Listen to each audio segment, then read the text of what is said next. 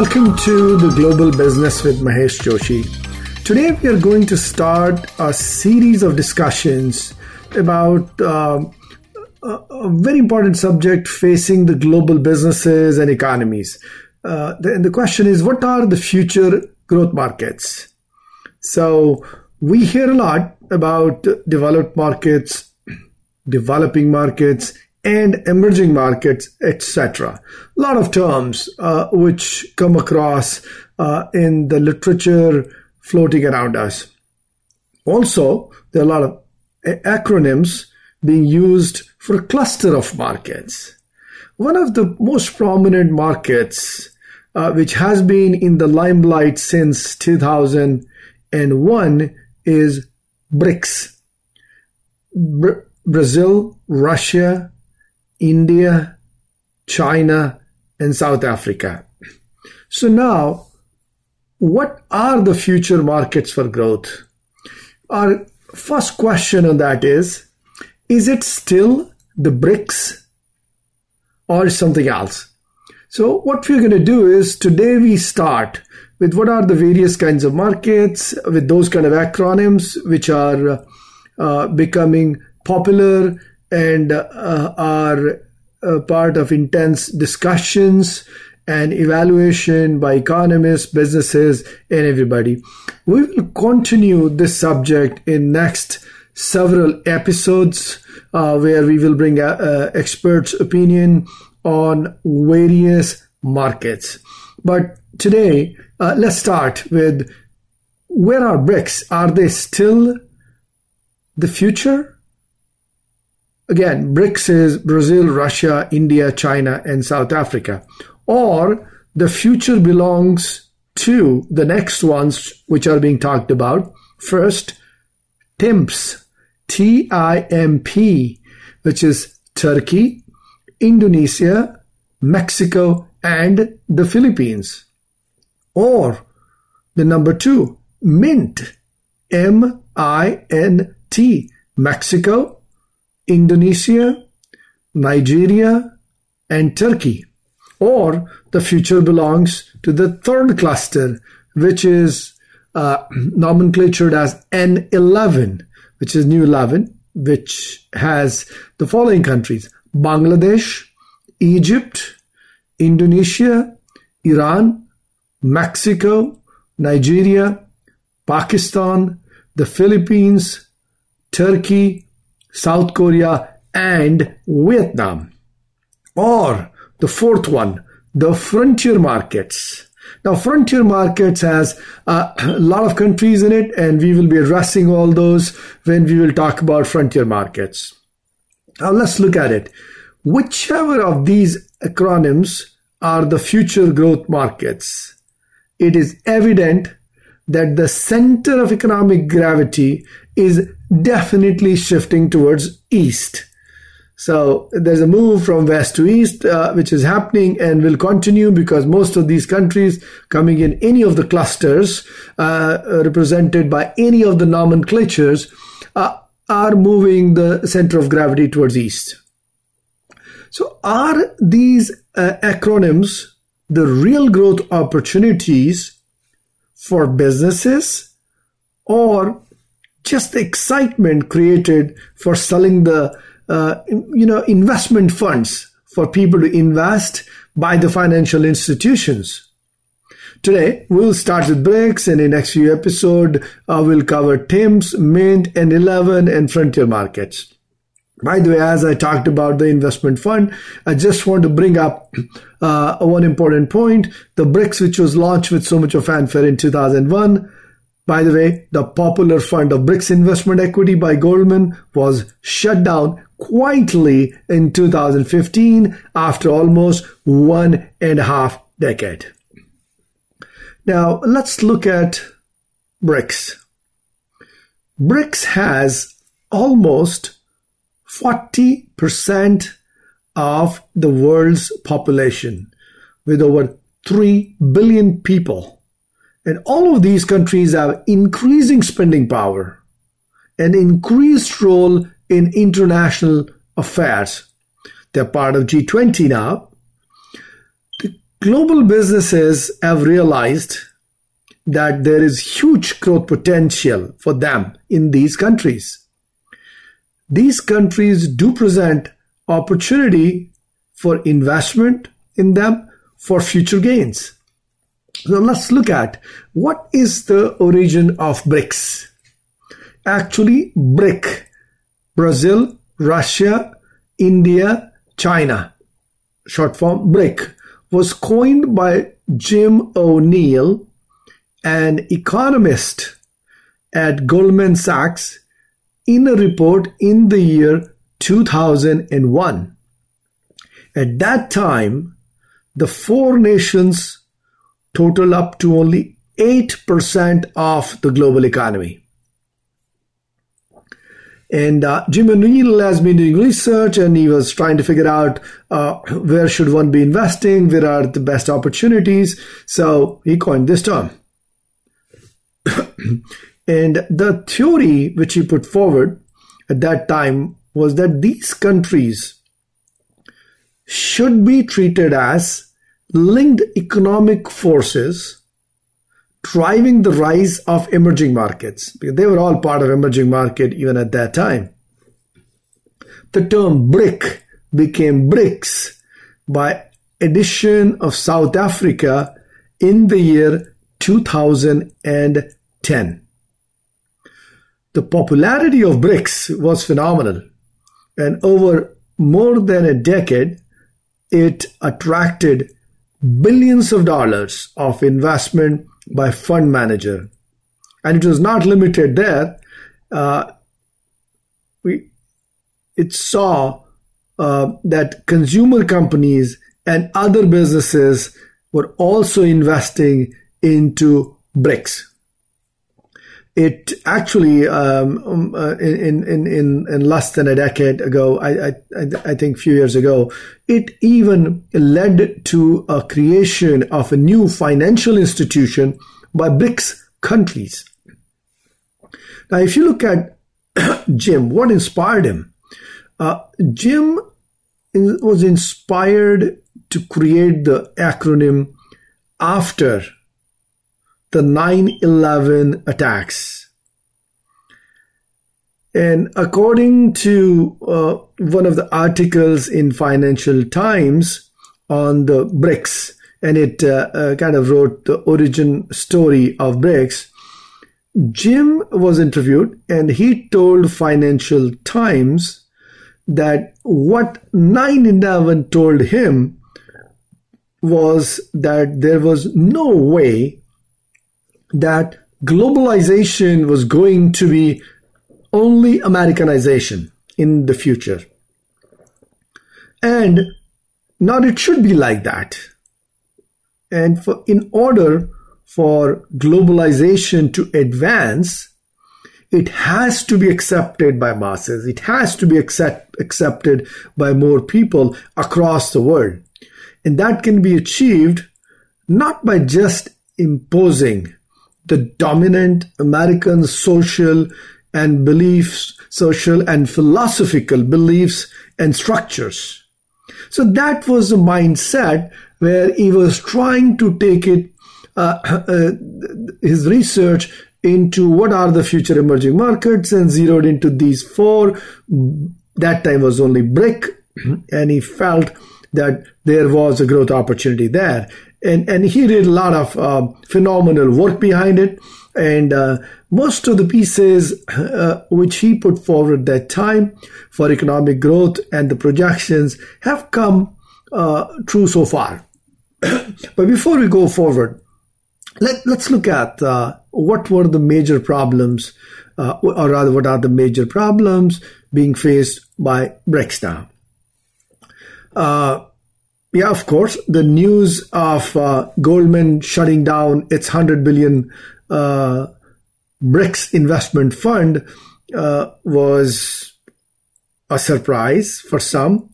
And uh, it was termed as the end of an era by Bloomberg. But if you look at it, one can't blame Goldman for doing what they did, shutting down the BRICS investment fund their math was logical for driving a decision. The assets in the fund had dropped down to 88% from the 2000 peak value. And also, 50% of the funds were invested in Chinese companies, although they had five countries in the BRICS. The economies had started to weaken. The money flows were slow uh, in the recent years. If you look at now the other way around from the country's perspective the BRICS, the leaders of the BRICS nations and the investors also realize that it was a group of very politically not so similar nations. Right? And all of them were at different stages of development. And all of them were at different stages of industrialization. That did not make it an assured destination for success with fast or assured returns as a collective entity. Oh, yes, definitely. BRICS nations were enjoying the limelight since the year 2001. And, and, and basis that limelight and, and, and, and, and the activity supporting the BRICS economies, they even started a BRICS bank. But if you look at it, how were they in behaving with each other in business? Actually, they were not very good at doing business with each other. Uh, as per economic think tank, Global Trade Alliance, about one third of the time, a BRICS nations commercial interests were harmed. One third of the time, a BRICS nation's commercial interests were harmed. It was another BRICS nation that was doing the harming. And uh, the most common target for this harm at the receiving end was China. And if you look at it, when Jim coined the term BRIC, BRIC rather, he did not expect the BRICS to get closer and build institutions like the BRICS Bank maybe he foresaw that that there were a lot of dissimilarities in these economies, but as a collective entity, they were the four, to, four top, top emerging markets, so they can be clustered together and, and bring focus on it from investment purpose. And he wanted to communicate that it, well, basically, he wanted to communicate, and that was his, his intention, that these nations are important and developed nations should take them seriously. Now, look at the BRICS economy. Okay. China's economy is the dominant one. If you look at the numbers in 2014, China made up 13.3% of world, world's GDP, almost double the combined total of Brazil, India, and Russia. Brazil at 3%, India at 2.6%, and Russia at 2.4%. And that is BRIC when I talk about this. This is Brazil, Russia, India, and China. We'll now take a short break and we'll continue our, discuss- uh, continue our discussions after the break.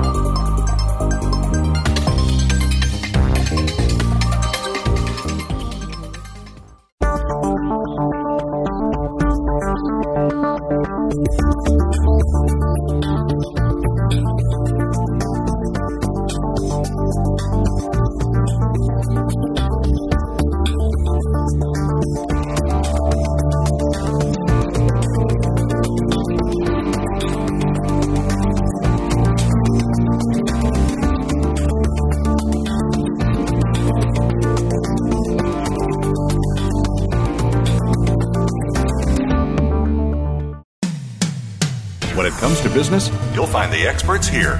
Voice America Business Network.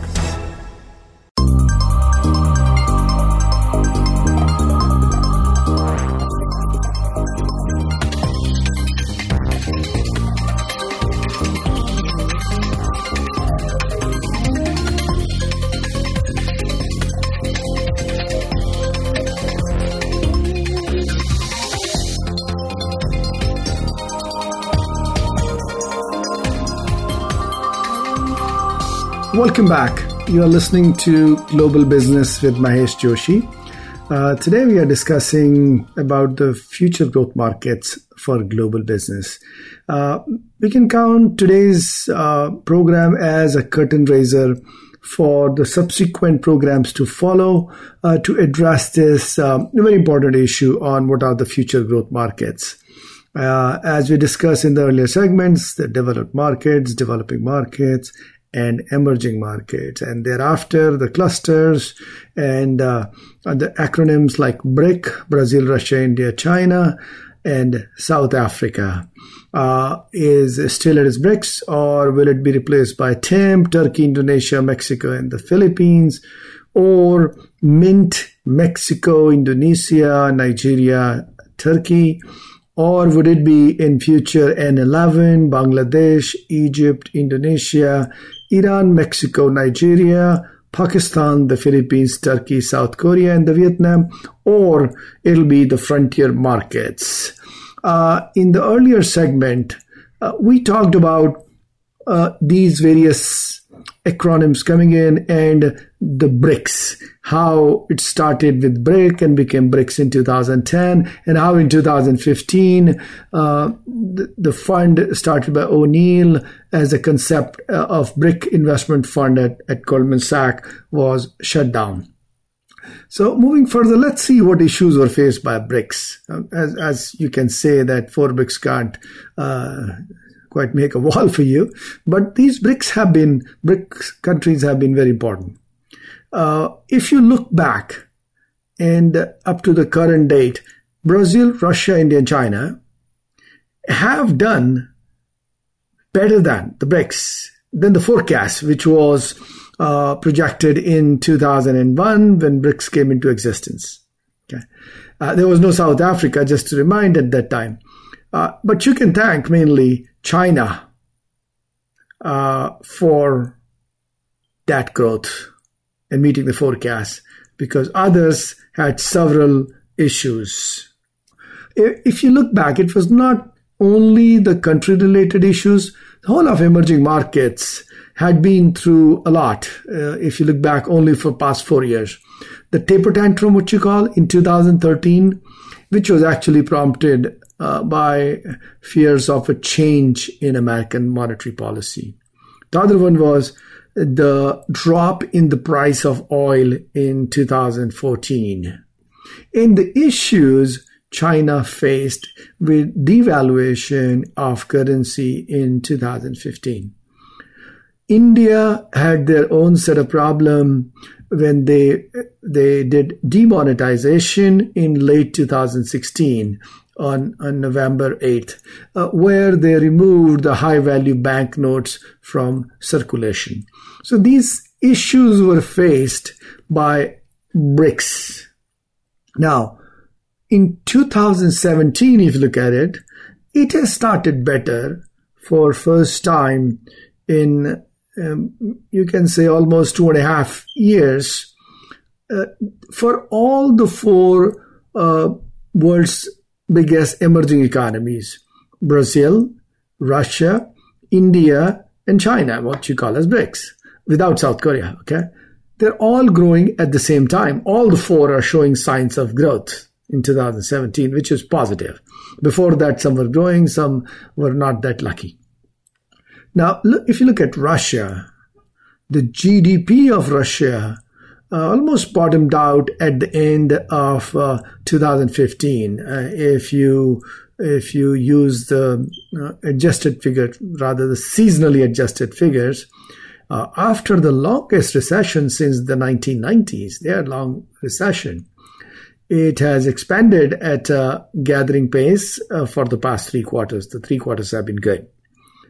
The increase in oil price has helped, though Russia cannot profit fully from the improved market by ramping up sales of its uh, products without kind of violating the production limits uh, that has caused the market recovery. So they have to remain within those production limits. Also, during the collapse of the ruble in late 2014 and early 2015, uh, it was or rather say it is very easy to forget that Russia has some strengths in its economy. And it had. If you look at that, that time period when the ruble collapsed in early 2015, before that, it, it has consistent trade surpluses. That's a huge plus. And it always had substantial foreign exchange reserves, uh, which almost never fell below $300 billion. So as Russia has regained some of its strength, the ruble has also started rebounding and it has gained almost 15% against the dollar over the past 12 months. And uh, you can call it that has made it uh, one of the worst, world's best performing currencies. But keep in mind, it had a huge downfall and now it has gained 15% in 12 months. During those 12 month period, yes, it could look like uh, the most gaining currency. And if you look at Brazil, uh, it had issues uh, even more prolonged. It was for quite a while. Its economy actually contracted for eight quarters in a row. And that was a result of the um, the downfall in the prices of commodities. The commodity prices were tumbling. And uh, also uh, in, in, in, political sphere, a president was impeached and a corrupt political class was impunged. In Brazil's political scandals uh, are still not fully resolved, but at least uh, the environment, the overall political and business environment is improving. You know, and also the weather was useful uh, very helpful rather. The summer rains, um, good summer rains in states like Bahia contributed to a bumper harvest for soybeans and corn in the early months of the year. And uh, the impact has been almost a 1% expansion in Brazil's GDP in the first quarter. And if you annualize uh, at that pace, it'll be 4% over the year. And uh, the the bumper harvest which we saw in the first three months or the first quarter cannot be repeated every quarter. So there could be a fear that GDP may shrink again. But overall, uh, the forecast is the growth will be positive for 2017 as a whole. Now, faster growth, which is evident now, is not kind of affected the price stability. Rather, in, in Brazil, the inflation is kind of a little bit eased out, just as in Russia and India. You know, now it needs to be seen whether lower inflation will allow uh, Brazil's central bank to make uh, big interest rate cuts further. Uh, and it partly depends uh, on a new uh, political you know, noise which you don't want the furrow engulfing Michael Temer, the president. If that prevents the government from reforming social security and curbing fiscal excesses, the central bank may resort to softening its stance dramatically. The fiscal indiscipline and monetary easing to combine to weaken the currency and push up the price. Now, those are the issues which Brazilian government has to tackle with. well, if you look at the inflation, which has been too high in recent years in Brazil, uh, it was not too low in China too. It, actually, it has been low in China. And thanks to the downward pressure on the prices and the currency, China's economy actually shrank in dollar terms in 2016 for the first time in almost two decades. But the deflationary threat has now kind of uh, reduced, and the yuan has strengthened this year against the greenback as capital outflow has been uh, contained a little bit. China's central bank may have resumed adding to its foreign exchange reserves uh, actually, it increased by 24 billion in the month of May in 2017. Uh, it actually had declined by uh, about a trillion dollars since its peak in 2014, and this was the uh, the, the cause the, the, this was the cause which was basically uh, the capital fleeing china now will the resumption of growth in brazil and china um, when i oh, sorry brazil and russia and coupled with the uh, possible return of dollar growth in china will it breathe new life into the brics brand that's yet to be seen. The country's leaders have started holding annual summits and they have invited South Africa to join as additional member. They also set up Development Bank. Uh, they're trying hard on their side to create the infrastructure to support the growth in these countries on their own. And uh, the Development Bank they've set up uh, has its headquarters in Shanghai, but it's headed by an Indian, which has uh, now operation in all five countries and uh, it has approved its first loan to Brazil in April of 2017. Oh, by the way, O'Neill had always felt that South Africa, a country of only 56 million people, and uh, it has a GDP of less than 300 billion, was actually too small to stand alongside uh, the original four Brazil, Russia, India, and China.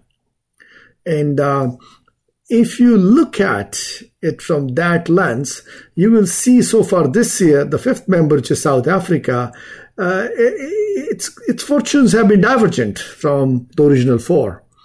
And uh, South Africa's economy almost slipped into recession in the first quarter. You know, uh, if you look at uh, Goldman Sachs, when they coined the word BRICS in 2001, they again sketched out their future over the next five decades in, in, in another paper, which was called Dreaming with BRICS. It was published in 2003. The investment bank then upgraded those growth projections again in 2011 because BRICS was delivering high and strong performance uh, uh, throughout from 2001 to 2011, almost for a decade. Uh, you can say that proved to be a mistake if you look the next four because of the four economies, only China's dollar GDP kept pace with those optimistic 2011 projections. The others have fallen short of them by a combined of almost $3 trillion. And also, a similar disappointment was uh, seen in the stock market investors. The BRIC Equity Index, uh, compiled by MSCI, has lost 40% since its 2007 peak. And as you mentioned earlier, um, 2015, Goldman Sachs folded its BRICS BRIC equity fund meant for American investors into a broader, I would say, uh, they expanded it into a broader emerging market product. Now, why I talked about these setbacks? Because there was somebody called Peter Tasker of Arcus Investment. He had dismissed the BRICS as a bloody ridiculous investment concept. But uh, if the BRICS have not been able to continue with the euphoria of 2011 when it was peaking, uh, they, they have fulfilled the original dream laid out in 2001 and as articulated by O'Neill and his uh, team in 2003. Even if you see all the issues in the past four years, their combined GDP of 16.6 trillion remains far greater than the Goldman team's uh, uh, forecast in 2003, which was 11.6 trillion. So that's a big positive. Only Russia has failed to live uh, up to those early expectations from that country. China has definitely beaten all the expectations. Uh, Brazil's growth has been slower than uh, the projection by Goldman. Uh, but the country's real exchange rate appreciated further than they imagined, which has boosted its GDP in dollar terms. Now, there was another way to look at it. At some point after 2015, since Goldman Sachs closed its fund, the BRIC stock market index, and I'm talking about the stock market index, has gained almost 20%. So there are, there are many different ways to look at which prism you're looking from, which reference point you're using. So we will continue our discussions after a short break. Uh, we'll see you in a few minutes.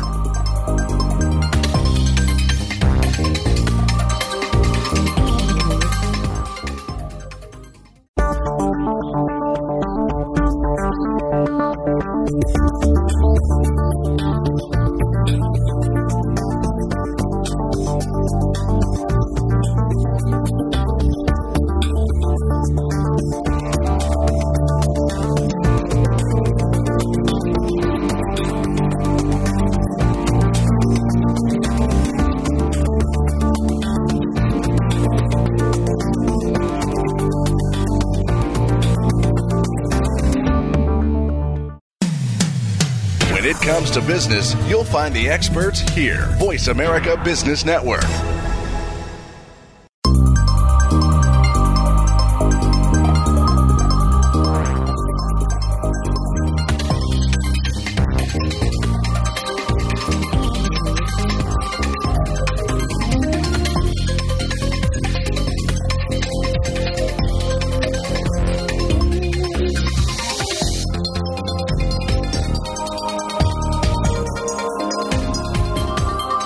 Welcome back. You're listening to Global Business with Mahesh Joshi. In the previous segment, we are talking about the issues faced by BRIC in our curtain raiser for what are the future growth markets. Uh, is it BRICS or is it some of those other acronyms which I discussed earlier? So now continuing from the last segment, the problem for for BRIC concept, uh, if you look at it, could be size of one of the member countries. It's is very big as compared to others. They're not equal. China has grown at a faster rate than all the other countries. China contributed about half of the BRIC club GDP in 2001. And its rate of growth has been so far higher than all the others that now it accounts for two thirds of uh, the GDP. China is also become home to most of the group's biggest companies. Eight out of the 10 largest stocks in the MSCI BRIC index are from China. And these, this index includes Alibaba, Baidu, and Tencent.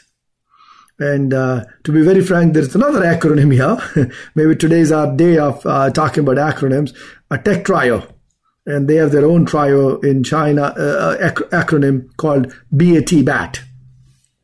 As China's markets grow and open up to capital inflows, China, it seems like becoming an asset class in its own right and one that is hard to contain in a holistic emerging market fund because the size has become so big.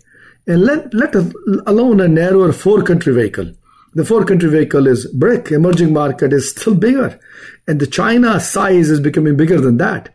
The biggest threat to the BRICS idea may not be the quartet's economic shortcomings, but it could be the singular phenomenal success of its largest member, that's China. Now, now let's look at, at the mixed fortunes of the BRICS countries.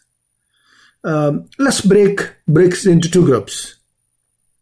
Uh, there are clear two groups. The first one that took advantage of globalization. And they integrated themselves into the global supply chains and these two countries are China and India. And the other countries, those took advantage of globalization to sell their natural resources Brazil, Russia, and South Africa. So, two distinct groups in BRICS. When I say two distinct groups in BRICS, I'm including South Africa also here. Now, if you look at China and India, it's a very different scenario as compared to others. In both China and India, the middle classes, middle class is surging. It's growing very fast. If you look back in 1990, China produced less than 3% of the world's manufacturing output by value. Okay. Now, if you look in 2015, it produced roughly 25 percent of the world's manufacturing output. It's almost becoming the manufacturing plant of the world. And as China's manufacturing increased, it helped China's middle class to grow. So middle class grew. If you look at 1990, again the same reference point, China made up literally, literally 0% of the global middle class. But by 2015, it had 16% of the global middle class.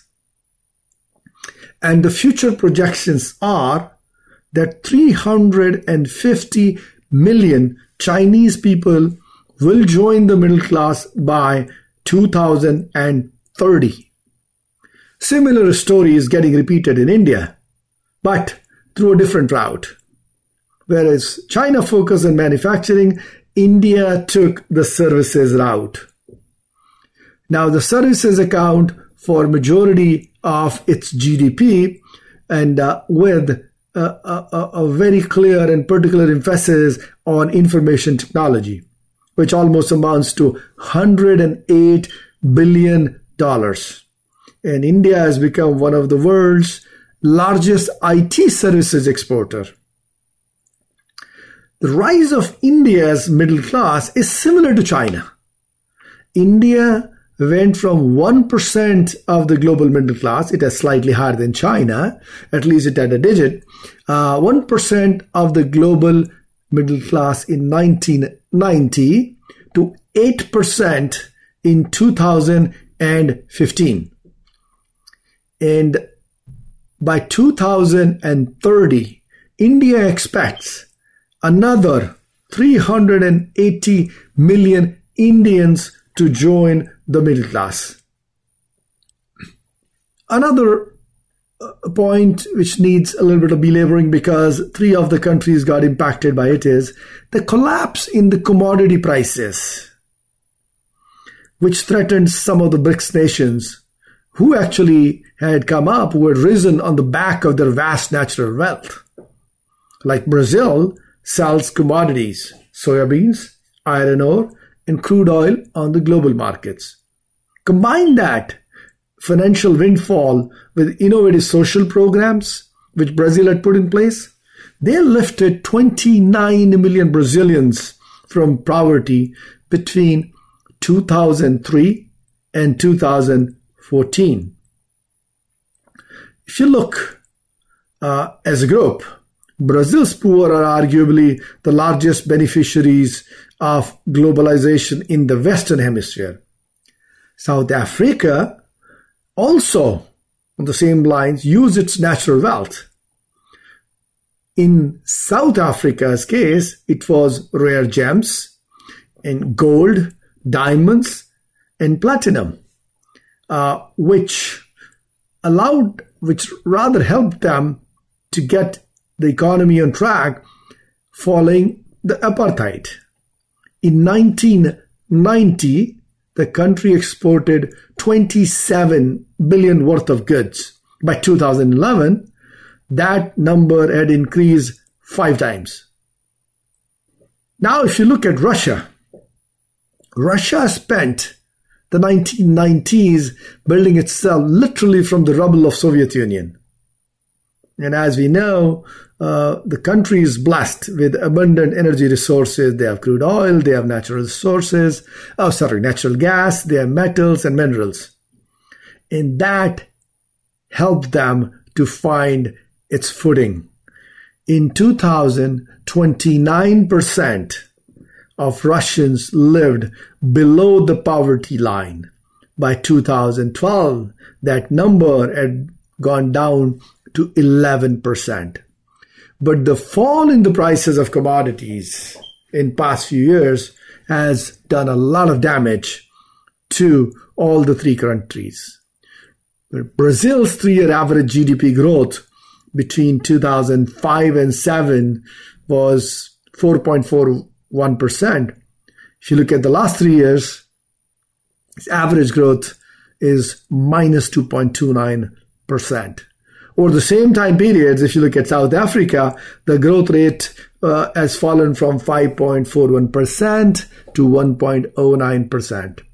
And for Russia, the number was 7.69%, and it has gone down to minus 0.77%.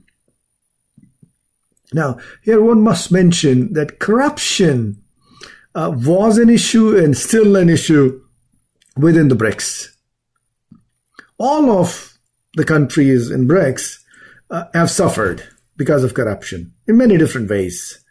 Um, there was corruption But the rising importance in last uh, uh, uh, one and a half decade, the global economic system has highlighted it. And this issue has been highlighted in BRICS countries. At least some of them have put in a lot of efforts to fix the situation. Some of them have handled better than others, but there has been an attempt. Brazil's increasing corruption investigations have already taken toll of former president Dilma, and it threatens the current administration of President Michel Temer. On the other side, the same corruption investigations has provided them an advantage also. It has enhanced the reputation of the judicial independence and rule of law in Latin America. In South Africa, corruption allegations continue to increase against the ruling ANC party, and the country's president, uh, Jacob Zuma, who's already facing Supreme Court hearing regarding reinstatement of 783 criminal charges against him. If you look at Russia, uh, because of a campaign campaign by opposition activist Alexei Navalny, 47% of Russians now believe that corruption has significantly taken hold in the Russian government. Now, India and China have made real bold attempts to combat corruption. Prime Minister Modi, in, he, he led government of India into demonetization and decided to do away with 500 and 100 rupee notes, which was 86% of the currency in circulation at that time to clamp down on tax evasion and black market. You know, while earlier returns could be debatable, uh, but the government has gotten more ambitious and they have introduced biometric ID systems. And the intention is uh, to bypass corruption and fraud in distributing public subsidies and unemployment benefits directly. They will provide directly now. Now, despite um, a lot of concerns from a lot of uh, uh, significant people in the country about the privacy issues, more than a billion people have already signed up for it. Similarly, in China, uh, President Xi Jinping is moving with massive multi-year anti-corruption drive. Uh, I think it's almost 300,000 co- Communist Party officials have been punished for corruption offenses in 2015. Uh, and they, are trying to do both to consolidate power ahead of a major leadership transition around Xi and also to restore the ruling party's image as defender of the Chinese people. We will continue our discussions uh, on this subject and our narrative after a short break.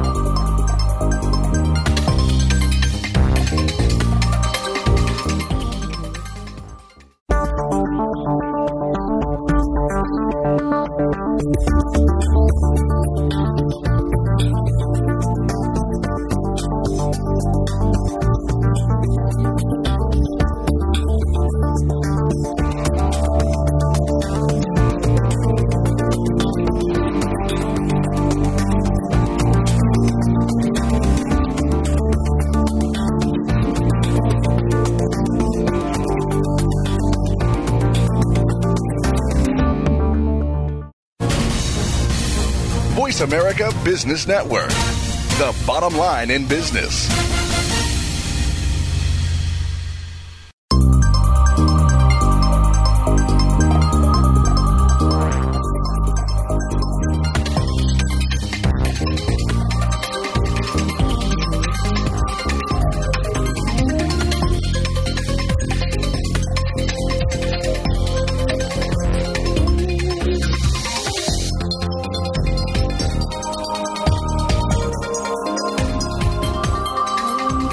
Welcome back. You're listening to Global Business with Mahesh Joshi.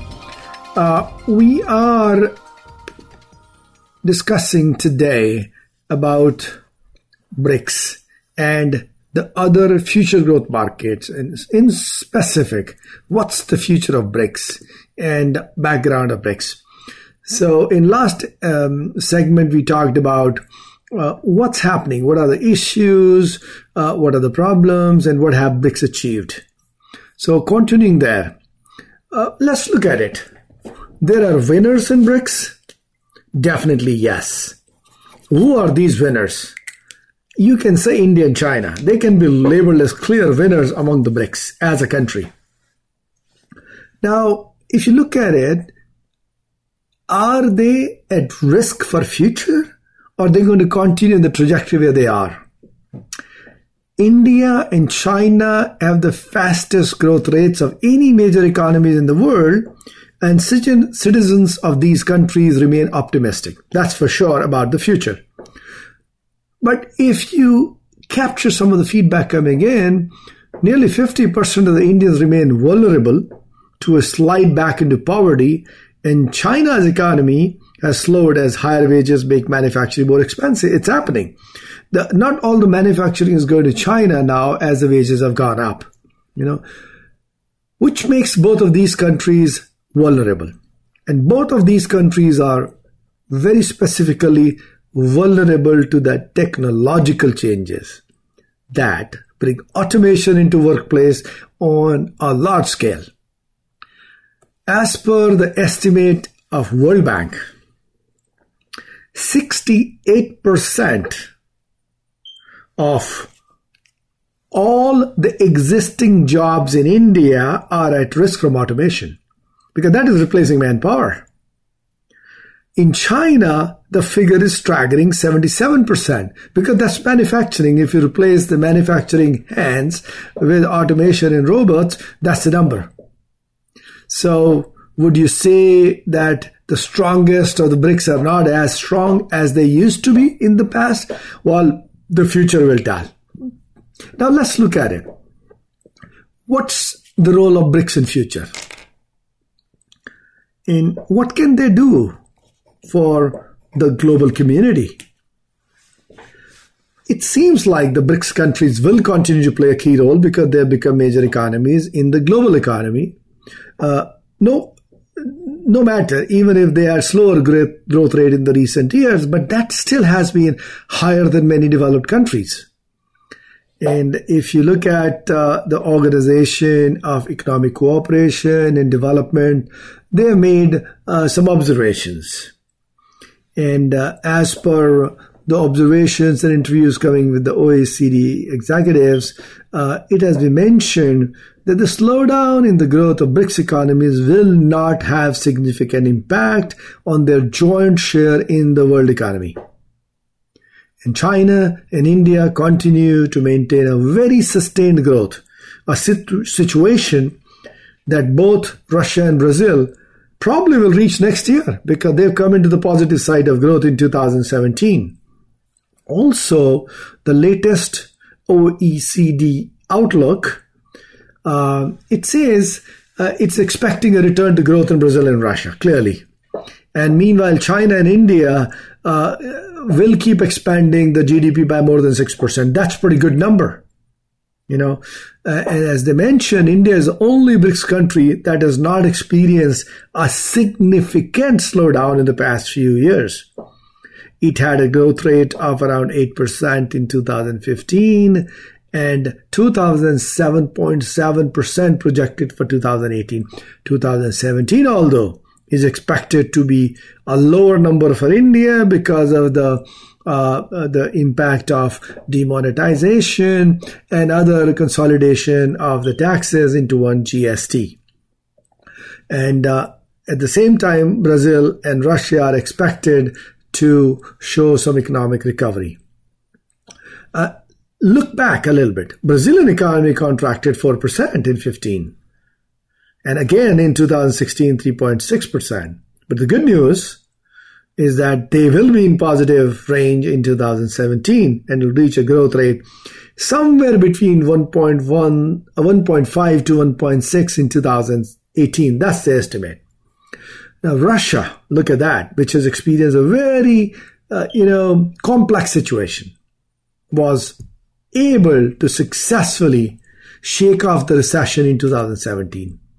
And it has reached a growth rate of approximately 1.4%. Now, the outlook on South Africa is a little bit doubtful. And um, the country's expected growth rate for 2017-18 period is expected at 1%. So overall, the BRICS economies, they definitely play a very, very important role uh, by bringing dynamism into world economy. You know, uh, but having said that, with whatever strong progress they have made, the BRICS are also facing the challenges in terms of productivity growth and innovation. You know, uh, there's a report from New Development Bank, and uh, and and it was produced by international group of experts. Uh, you know, and, and acting as external consultants, it provides a nice insight into the role of BRICS in the world economy and international development in the current situation. What it says is the continued BRICS growth as well as policy initiatives definitely can substantially benefit other developing countries and developed countries. So the impact of growth of BRICS is seen in developing as well as developed countries. BRICS, with their combined economic weight in 2015 equaling almost a third of global GDP in PPP terms, purchasing power pa- uh, parity, is actually close to the same as the G7 countries. The BRICS are emerging definitely as a new center of gravity in the international economic system with the size of their economy. And also, one must keep in mind what is happening. There is a definite emergence of multipolar world in which the BRICS have become and will continue to gather momentum to become the central source of economic dynamism. And it definitely is an event which has historical significance. The BRICS accounted on average for an impressive 56% of the growth of global GNP, gross national product, at 2005 uh, uh, purchasing power parity in dollar terms during 2008 to 2017. And they're expected to continue to account for more than half of the global economic growth through 2013. That's important that the BRICS are expected to contribute towards more than half of the global economic growth through 2030. The BRICS share of world trade has nearly tripled in last two decades. Their imports and exports are growing. They're growing even in the context of shrinking world import and exports total between the period of 2008 to 2016. Connectivity among the BRICS and between the BRICS and other emerging markets and developing countries, what you call as EMDCs, has increased. And it has all happened through the expansion of trade and investments. The BRICS contribution to global economic growth through 2030 can be higher if investment rates within BRICS countries increase. And at the same time, the faster BRICS growth will lead to higher growth rates in all countries, especially emerging market and developing countries. The BRICS contribute to world poverty reduction. That's very important their contribution to world poverty reduction is significant. And a continued BRICS growth remains important for poverty reduction. And, and that's the key to reducing the inequalities in the world. Also, the BRICS initiatives and what activities they're following to promote the other global uh, development goals can be substantial. The development cooperation which BRICS and the actions to reshape the global economy system, it can be more supportive of EMDCs. They can play an important role in putting BRICS commitment to international development alongside the role of BRICS trade and investment in creating economic growth. The BRICS definitely are poised to play an important role in enabling the better provision of global public goods. These affect shared economic, social, and environmental circumstances. Many unpro- underprovided GPGs, global public goods, are of great importance, real importance for EMDCs, emerging markets in developing countries, in particular, but are of concern to every country. Definitely, there seems to be a need for a new global governance arrangement that can be more conducive to growth and development. These arrangements include the pooling of reserves, the strengthening of alternative reserve currencies, multilateral development banks, new principle for governance of certain debts, and many others. The increasing contribution of BRICS to the world economy and their increasing importance of the economic relations between the BRICS and other EMDCs it definitely creates an opportunity for new initiatives and would better help to support sustainable and inclusive growth and development. For example, simple thing, measures to strengthen alternative reserve currencies are made possible by increased economic ties. The BRICS can also support pathways of sustainable and inclusive development with conscious and strategic initiatives. The BRICS offer a new multilateralism that will provide an impetus to advance global economic and social development cooperation to achieve common goals, not only in the BRICS, but also between the BRICS and others. And that's going to be a key feature of international development in coming decades. We'll close uh, our uh, uh, program for today here uh, with uh, the discussions we had on BRICS and what they bring on the table. And we'll continue in our next episodes on the other future markets and where the global businesses can find growth opportunities. Please tune in next Wednesday to the continuation of our program. Uh, you will find a lot of very interesting information about the other growth markets, which are becoming very relevant and also very important for global businesses. Thank you.